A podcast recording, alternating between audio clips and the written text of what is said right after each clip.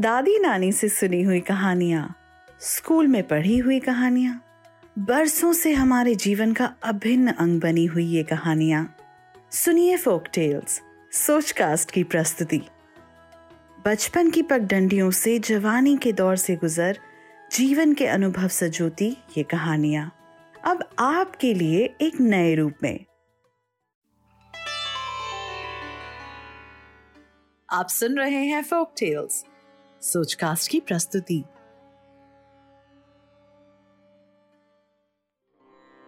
बहुत समय पहले की बात है। एक राज्य में एक परोपकारी और वीर राजा शासन करता था। उसका राज्य प्राकृतिक सौंदर्य से परिपूर्ण था। ऊँचे पर्वत, कलकल करते झरने व नदियाँ और हरे भरे जंगल उसके राज्य की शोभा बढ़ाते थे। राजा के शासन में समस्त प्रजा सुखी थी। राजा भी अपनी रानी और पुत्री के साथ सुखपूर्वक जीवन यापन कर रहा था। किंतु रानी को इस बात का दुख था कि वो राजा को पुत्र रत्न नहीं दे पाई। उसने एक दिन राजा से पुत्र प्राप्ति हेतु दूसरा विवाह कर लेने का निवेदन किया। किंतु राजा रानी को अत्यधिक प्रेम करता था। उसने उसका यह निवेदन ठुकरा दिया। वर्ष बीतते गए और राजकुमारी विवाह योग्य हो गई। वह अपने माँ की तरह ही रूपवती थी। उसके सौंदर्य के चर्चे दूर दूर तक फैल गए। पड़ोसी राज्यों के राजकुमार राजा के पास राजकुमारी से विवाह हेतु प्रस्ताव भेजने लगे। किंतु राजकुमारी विवाह के लिए तैयार नहीं हुई। राजा रानी ने उसे समझाने का बहुत प्रयत्न किया, किंतु वो नहीं मानी और आखिर में राजा रानी ने हार मान ली। राजकुमारी प्रतिदिन अपने राजमहल के बगीचे में सखियों के संग समय व्यतीत किया करती थी।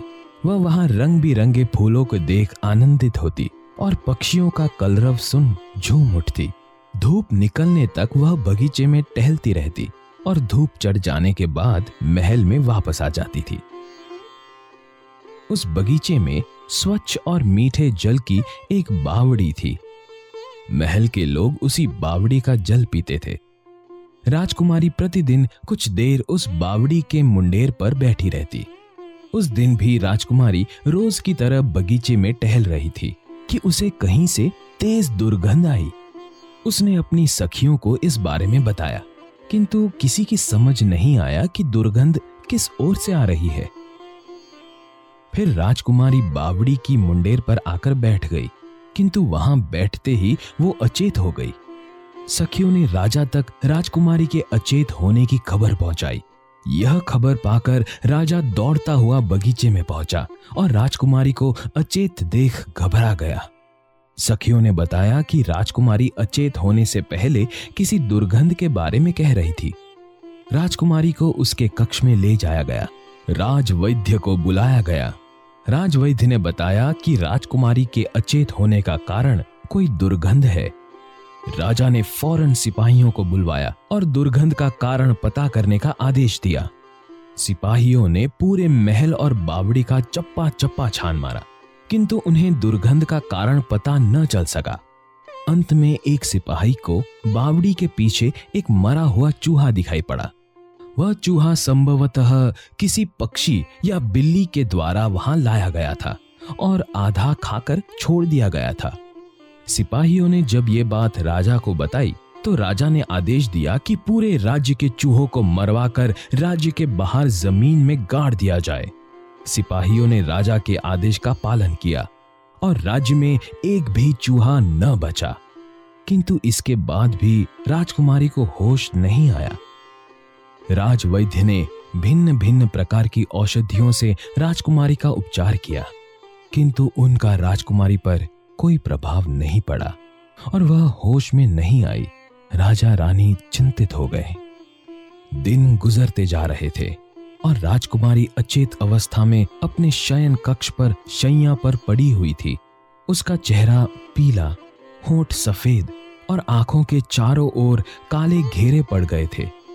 इसी तरह एक सप्ताह बीत गया, किंतु राजकुमारी को होश नहीं आया। राजा रानी को अब ईश्वर की शरण में जाने के सिवाय कोई चारा दिखाई नहीं पड़ा। वो दिन रात ईश्वर से प्रार्थना करने लगे। राज्य की पूरी प्रजा को जब राजकुमारी के बारे में पता चला तो वे भी ईश्वर की प्रार्थना करने लगे।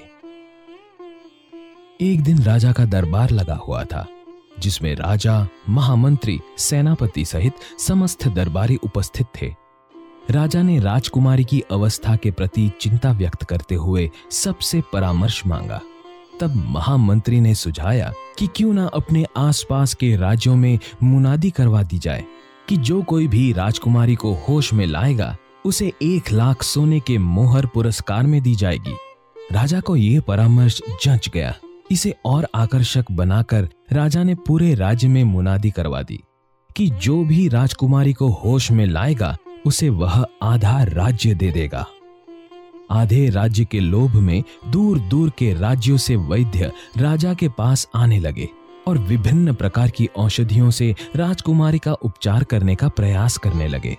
किंतु राजकुमारी की अवस्था जस की तस रही।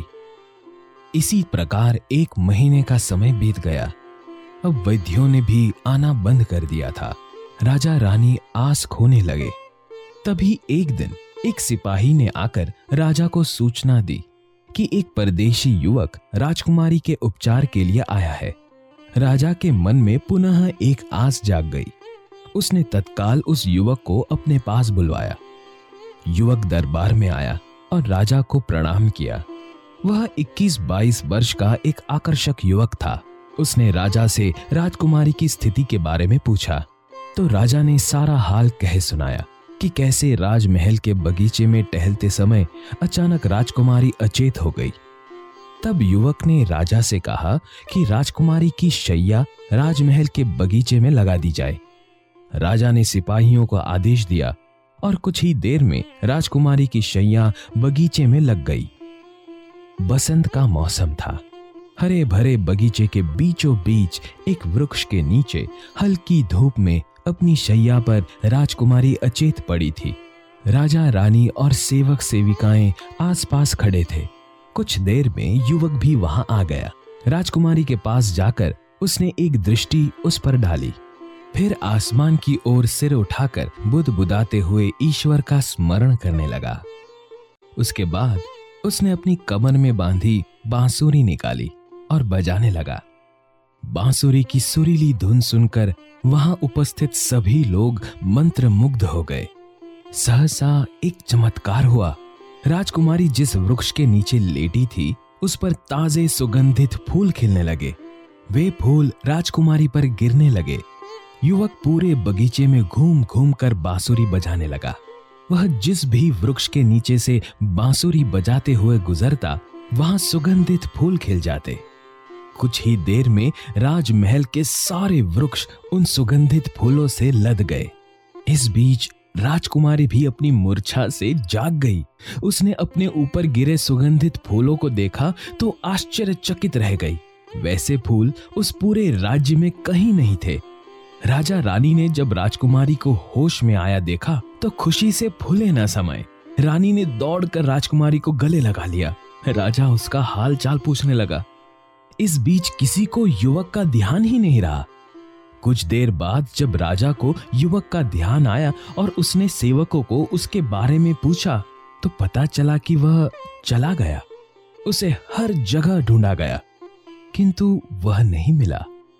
अगले दिन सबने देखा कि पूरे राज्य के सभी पेड़ों पर वही रंग बिरंगे सुगंधित फूल महक रहे हैं। उन फूलों की महक पूरे राज्य में फैल रही थी। कहा जाता है कि बसंत के मौसम में प्रति वर्ष वह नवयुवक बांसुरी बजाता हुआ वहाँ से गुजरता है और राज्य भर के वृक्ष फूलों से लद जाते हैं और सारा वातावरण उन फूलों की महक से भर उठता है। सुनिए हर हफ़्ते एक नई फोक टेल